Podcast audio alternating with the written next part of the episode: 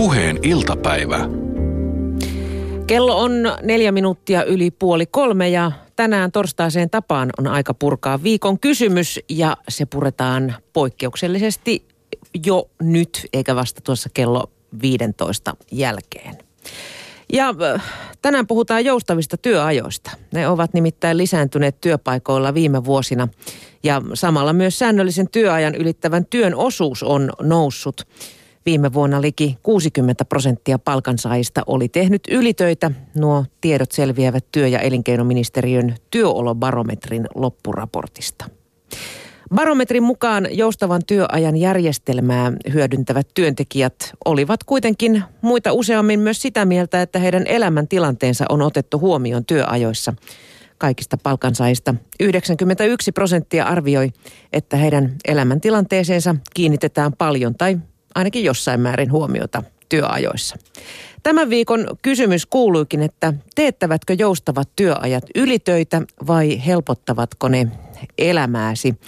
Vai stressaako kenties ajatus siitä, että ei ole mitään täsmällistä työaikaa? Ovatko menneitä ne ajat, jolloin töihin mentiin kello kahdeksan ja sieltä lähdettiin kello 16, kun hanskat putosivat tiskiin ja työt jäivät sitten odottamaan seuraavaa päivää. Osallistu keskusteluun Yle Puheen Shoutboxissa. Sitä on purkamassa Salla Vuolteenaho ja meillä on tänään vieraana tilastokeskukselle työolotutkimusta tekevä erikoistutkija Hanna Sutela. Tervetuloa kumpainenkin. Kiitos, kiitos. No, kiitos. Niin, tuota, Suomessa tehdään ilmeisen hyvin, Hanna, etätöitä. Tai ainakin työajat ovat joustavat. Kuulemma ihan parhaat mahdollisuudet täällä, jos eurooppalaistaan katselee. Niin joo, kyllä euro, eurooppalaisten ajatellen meillä on työajat joustaa, joustaa hyvinkin paljon, että kyllähän meillä on suurimmalla osalla palkansaajista on mahdollisuus jonkun verran vähintäänkin vaikuttaa siihen, että mihin aikaan aloittaa työnsä ja mihin aikaan lähtee töistä. Että tämä on meillä aika itsestään selvää, mutta tota, sitä, sitä se ei ole lainkaan tuolla, kun me lähdetään vähän muualle katsomaan tilannetta. Mm. Onko meillä vielä paljon tämmöistä niin sanottua kellokorttityötä? No totta kai on ja siis sanotaan, että tämmöisissä just terveydenhoito- ja sosiaaliopetustyössä niin on, on totta kai siis paljon semmoista työtä, missä täytyy olla tiettyyn, tiettyyn aikaan. Se työvuoro kestää tietyn aikaa, mutta sanotaan, että tässäkin suhteessa niin meillä on ää, aika pitkä, hyvin kehittynyt tämmöinen, että työntekijät voi itse vaikuttaa siihen vuorolistaan. Mm. Et sanotaan, että vaikka pitää aloittaa ne työt tiettyyn aikaan, niin ehkä on sitten kuitenkin paremmat mahdollisuudet kuin monessa muussa maassa, niin vaikuttaa itse siihen, että minä päivinä on töissä, tekeekö aamu- vai iltavuoroa ja näin. Aivan. Mutta vieläkö tämmöistä kyyläysmeininkiä esiintyy, että se pitää leimata se kellokortti tai sitä kulkua valvotaan tarkkaankin? No sanotaan, että tällaista tota, mun mielestä Suomessa on aika vähän tällaista kyyläysmeininkiä. Totta kai sitä, sitäkin tietysti on, mutta – Toisaalta mä en myöskään tätä työaikojen seuraamista pitäisi pelkästään kyyläysmeininkinä, vaan siinä on myös tämmöinen työsuojelullinen ää, näkökulma myös tavallaan, että silloin jos kukaan ei seuraa niitä työaikoja, niin silloin on myös se vaara, että tota, niitä töitä tulee tehtyä liikaakin. Että en pidä sitä pelkästään niin kuin työnantajan kontrollin välineenä sitä, että työaikoja seurataan. Mm. Eikä työntekijä tota sitä ikään kuin epäluottamuslauseena. No se että varmaan riippuu kokonaistilanteesta. Se varmaan riippuu kokonaistilanteesta. Tota, paljon ovat joustavat työajat lisääntyneet, jos tuota 80-luvulla alle 40 prosenttia ihmisistä pystyy tekemään joustavaa duunia, niin nyt se on yli 60 prosenttia. Mistä se johtuu? Johtuuko se tästä ammattirakenteen muutoksesta? Kyllä se johtuu paljon myös ammattirakenteen muutoksesta, että tota, yhä edelleen niin työntekijäammateissahan nämä tällaiset joust, työaikojen joustat on paljon harvinaisempia kuin toimihenkilöammateissa ja meillä on ammattirakenne ja sosioekonominen rakenne, koulutusrakenne muuttunut todella valtavasti tässä viimeisen muutaman kymmenen vuoden aikana. Mm. Et osittain se johtuu kyllä siitä, mutta toki on myöskin tämmöistä ihan niin kuin tietostakin kehittämistä siihen suuntaan, että otetaan niin kuin tämmöisiä joustavia käytäntöjä käyttöön. Aivan. Entäs tuota, kuinka paljon sitten, millaisissa ammattiryhmissä löytyy eniten näitä, niin kuin että ihminen voi vapaasti vaikuttaa, tai nyt vapaasti, mutta kuitenkin mm. merkittävissä määrin vaikuttaa omiin työaikoihinsa? Ja missä sitä joustoa taas sitten ei löydy? Mm. No näitä asioita on aika helppo tavalla tarkastella tämmöisen sosioekonomisen ryhmän mukaan, että puhutaanko ylemmistä toimihenkilöistä vai työntekijöistä. Ja silloin on ihan ehdottomasti, että näillä ylemmillä työntekijöillä ja tietotyöläisillä asiantuntijatyössä on eniten mahdollisuuksia vaikuttaa niihin, milloin sitä työtä tekee ja missä sitä työtä tekee. Se työ kulkee mukana mm, tietokoneella, läppärillä, mobiililaitteessa – näin, mutta toisaalta se on vähän paradoksaalista, että sitten myöskin tällä ryhmällä se työn määrä saattaa nousta niin, kuin niin suureksi, ettei käytännössä sit niitä joustoja välttämättä voi sitten omaksi edukseen aina käyttää. Että kyllä se työntekijäammateissa, palveluammateissa on tota, paljon yleisempää tämä, että ne on ne tietyt työajat. Ja sit, sit, niitä on myös helpompi sillä lailla seurata ja maksaa sitten siitä työajan ylittävästä ajasta myös sitten jotain korvausta. Mm. Kuinka häilyvä tuota se sitten on tavallaan se työaika? M- miten se niin kuin määritellään? Mä ajattelen, jos mä luen vaikka jotain kirjaa haastattelun mm. pohjaksi mm. illalla kotona, niin en mä niin kuin miele ehkä tekeväni töitä mm. silloin. Niin. Kyllä se on aika monis, monissa töissä, monissa mm, ammateissa aika veteen piirretty viiva. Ja sitten mä vähän sanoisin, kun tässä oli tästä eurooppalaisestakin näkökulmasta puhe, että kyllä – Suomalaiset taas on sitten toisaalta myöskin aika sitoutuneita työhönsä ja sillä lailla niin kuin monesti myös saa siitä työstä niin kuin aika paljon elämän sisältöä. Näin väittäisin niin kuin suhteessa moniin Keski-Euroopan maihin, missä pikemminkin pidetään niin kuin työ- ja yksityiselämä sille aika erillisinä alueina elämässä. Et siinä mielessä varmaan paljon tehdään siis semmoista itsensä kehittämistä ja tällaista lukemista ja kaikkea muuta, mikä – mikä tavallaan hyödyttää myös sitä työntekoa, mutta ehkä on sitten myös osittain omaksi iloksi. Mm. Niin, se menee, tuntuu, että menee se niin työminä mm. ja siviiliminä aika usein, niin. usein jo sekaisin, että, sitä, että se raja on todellakin häilyvä. Joo. Ja miten iso ero tässä on sitten sanotaan tämmöisen niin kuin suorittavan portaan ja tämän ylemmän toimihenkilöportaan välillä? Siinähän on, jos olet vaikka kaupassa töissä, niin se rooli on helppo jättää just siihen, mm. kun duunit loppuu. Joo, kyllä se on, kyllä, kyllä se on yksi tämmöinen hyvin, hyvin erotteleva tekijä siis nykyisin tosiaan, että jos ajatellaan ylempiä toimihenkilöitä, niin suurin osa tekee vähintään joskus kotona töitä, mutta jos olet tosiaan kaupan kassalla töissä, niin harvemmin niitä töitä kotiin tulee vietyä. Tilityksiä siellä kotona ei lasketa. Ja itse asiassa mä, mä oon monest, monen ihmisen kuullutkin sanova, että voiko olisi joku sellainen simppeli duuni, minkä voisi jättää mm. sinne duunipaikalle, eikä mm. se pyörisi päässä illat ja yöt pitkät.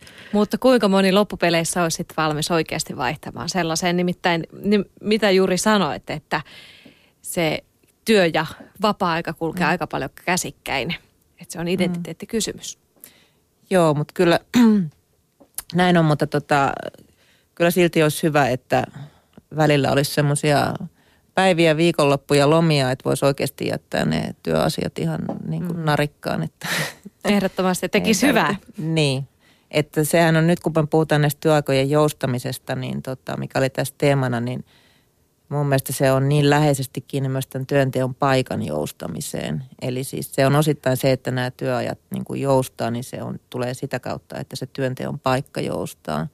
Että sitä tehdään tuolla työmatkoilla ja kotimatkalla ja kotona ja Mm. Lentokentillä ja hotelleissa. Niin, niin. Ja sunnuntai-iltasi valmistaudutaan tulevaan työviikkoon. Kyllä, niin. joo. Se on sitä liikkuvaa työtä. Mun mielestä parasta tuossa joustavissa työnajoissa on se, että jos illalla ei mennä saada unta ja menee aamuyöhön se valvominen, niin voi hyvällä omalla tunnolla siirtää tunnin myöhemmäksi herätyskellosoittoon. Tämä on yksi parhaista mm. asioista. Mm. Tota, tehdäänkö silloin sitten enemmän ylitöitä, jos työ on tavallaan mieluista ja itsellä on ää, niin kuin isot vaikutusmahdollisuudet siihen omaan työhön? Mene, liu, liukuuko se niin huomaamatta sinne ylityön puolelle usein silloin? No kyllä siinä varmaan ylityöhän periaatteessa, jos sitä termiä ihan niin kuin tarkalleen käyttäisi, niin tarkoittaa sitä, että siitä on oikeasti sovittu, niin kuin, että tehdään se ylimääräinen työ, mutta – se, että se työ liukuu vapaa-ajalle ja just tämä on hyvin häilyvä tämä raja, niin se voi liittyä tosiaan monella varmaan siihen, että se työ on niin mielenkiintoista ja sitä on vaikea sitten tota, jättää ikään kuin unohtaa kokonaan, että tulee ideoita sitten vapaa-ajallakin näin. Mutta sitten voi olla myöskin, että on vain niin hirveä kiire ja että ei se työ välttämättä niin, siitä niin kauheasti nauti, mutta se stressaa ja vaivaa ja sitten tota, että sitä on sillä lailla vaikea jättää sinne työpaikalle, että mole, molempia varmaan niin kuin tapahtuu. Mm. Myös tota, niin sanottu vakituinen ja, ja, ja säännöllinen työ on, alkaa olla nykyään enemmän, enemmän harvinaisuus kuin, kuin, niin kuin sääntö toisin oli aikaisemmin. Kuinka paljon tällainen niin kuin pätkätyö sitten, sitten vaikuttaa, tai tämä työpaikan varmuus siihen ylitöiden määrään, että jos on koko ajan semmoinen pieni epävarmuus, niin paiskitaanko silloin ylitöitä enemmän? Halutaan niin kuin todistaa, miten tarpeellinen on. Mm. No kyllä sinne varmaan semmoistakin esiintyy, että meillähän on työolotutkimuksissa on määräaikaisilta palkansaajilta kysytty, että onko heille semmoinen tunne, että he joutuu niin kuin tekemään enemmän tai joustamaan enemmän vaikka työvuorojen valinnassa ja näin, tai kun työ, työvuoroja määrätään, kuin että jos he olisivat vakinaisessa työsuhteessa, niin tota, kyllä tämmöiset seikat tulee sieltä esille.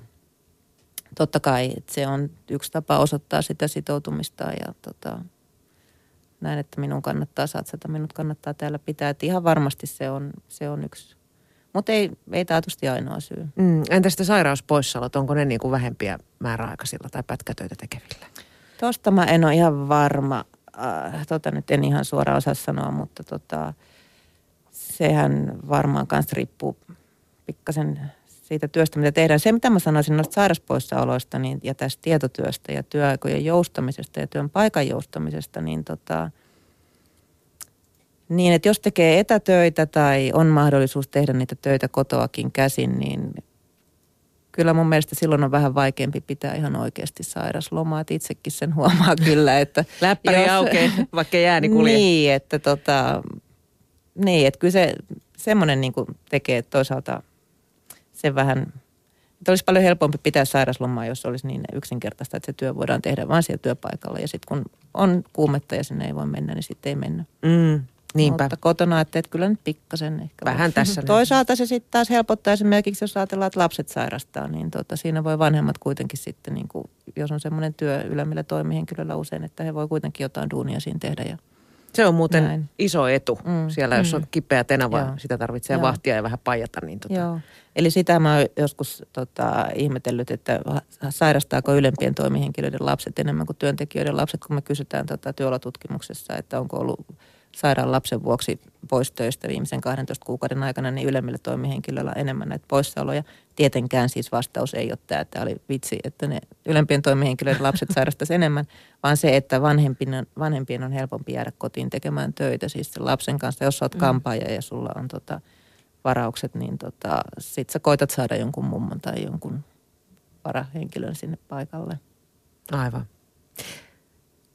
Hanna Sutela, puhutaan sitten vähän tekniikan kehityksestä. Siis sehän on ollut aivan valtavaa. Miten se on vaikuttanut ihmisten työntekoon tai, tai ylipäätänsä tähän niin kuin työaika, työajan joustavuuteen? Onko se, se on tietysti vapauttanut, sehän me tiedämme.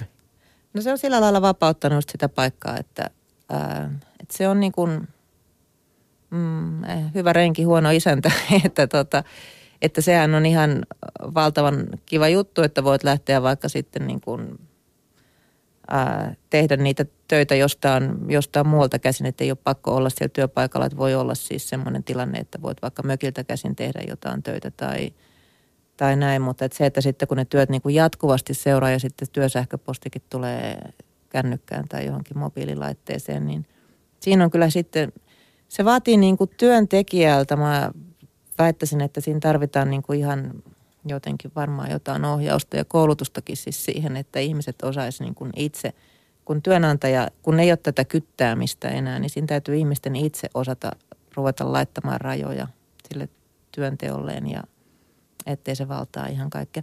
Yksi semmoinen aika mielenkiintoinen tota, tulos oli noin Jyväskylän tutkijat on näistä meidän työolotutkimusten aineistolla äh, aikanaan saanut semmoisen tuloksen, kun katsotaan ihmisiä, jotka tekee töitä kotona ja onko, tekeekö he ne, onko ne tämmöisiä niin, kuin niin sanotusti kotiin kannettuja töitä vai onko sille, että on sovittu siitä työnantajan kanssa, että tehdään kotona töitä. Niin nämä perheen sisäiset ajankäytön ristiriidat on paljon yleisempiä niissä tapauksissa, kun on tällaisista kotiin kannetuista töistä kyse, kuin silloin, että asiasta on sovittu työnantajan kanssa, koska sitten se on niin kuin – helpompi tavallaan varmaan koko perheen hyväksyä, että nyt on sovittu, että isä tai äiti tekee tämän päivän tai tämän illan töitä täällä.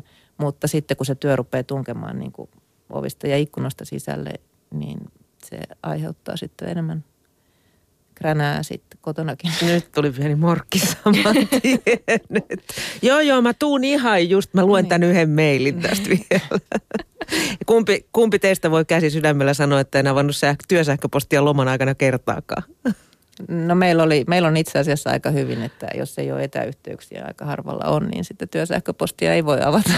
Mä voin sanoa, että viimeisellä viikolla, kun neljä viikkoa oli lomaa, niin neljännen viikon loppupuolella vasta ensimmäisen kerran, mm. mutta avasin kuitenkin mm. häpeän. En mä edes häpeä. Mä halusin vähän, vähän niin kuin ottaa Tapa silleen orientoitua. Mm. ennakkoa, että tota, mm. ei sitten tipahda, kun mm. Itäkeskuksen mainoksessa keskeltä mm.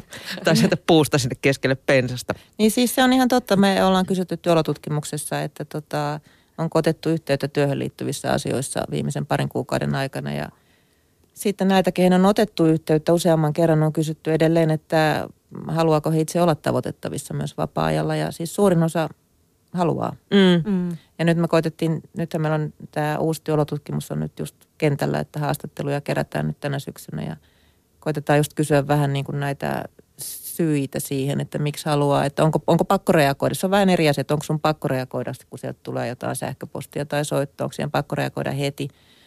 Vai, vai tilanne voi olla myöskin se, että siihen haluaa, että se on semmoinen tavallaan til- mahdollisuus, että – voi reagoida siinä vaiheessa, vaikka onkin lomalla tai näin. Että. Niin, siis, tai, tai sitten se voi olla ennakointia, mm, eikö niin, aivan, että sitten ei mm. kaikki rysähdä kerralla niskaan, Kyllä. että vähän, vähän Joo, tietää, mihin on Joo. hyppäämässä. Mutta kyllä se on varmaan vaan, että pitäisi itse osata ne rajat laittaa. Mm. Sitäpä se vaatii meiltä mm. kaikilta.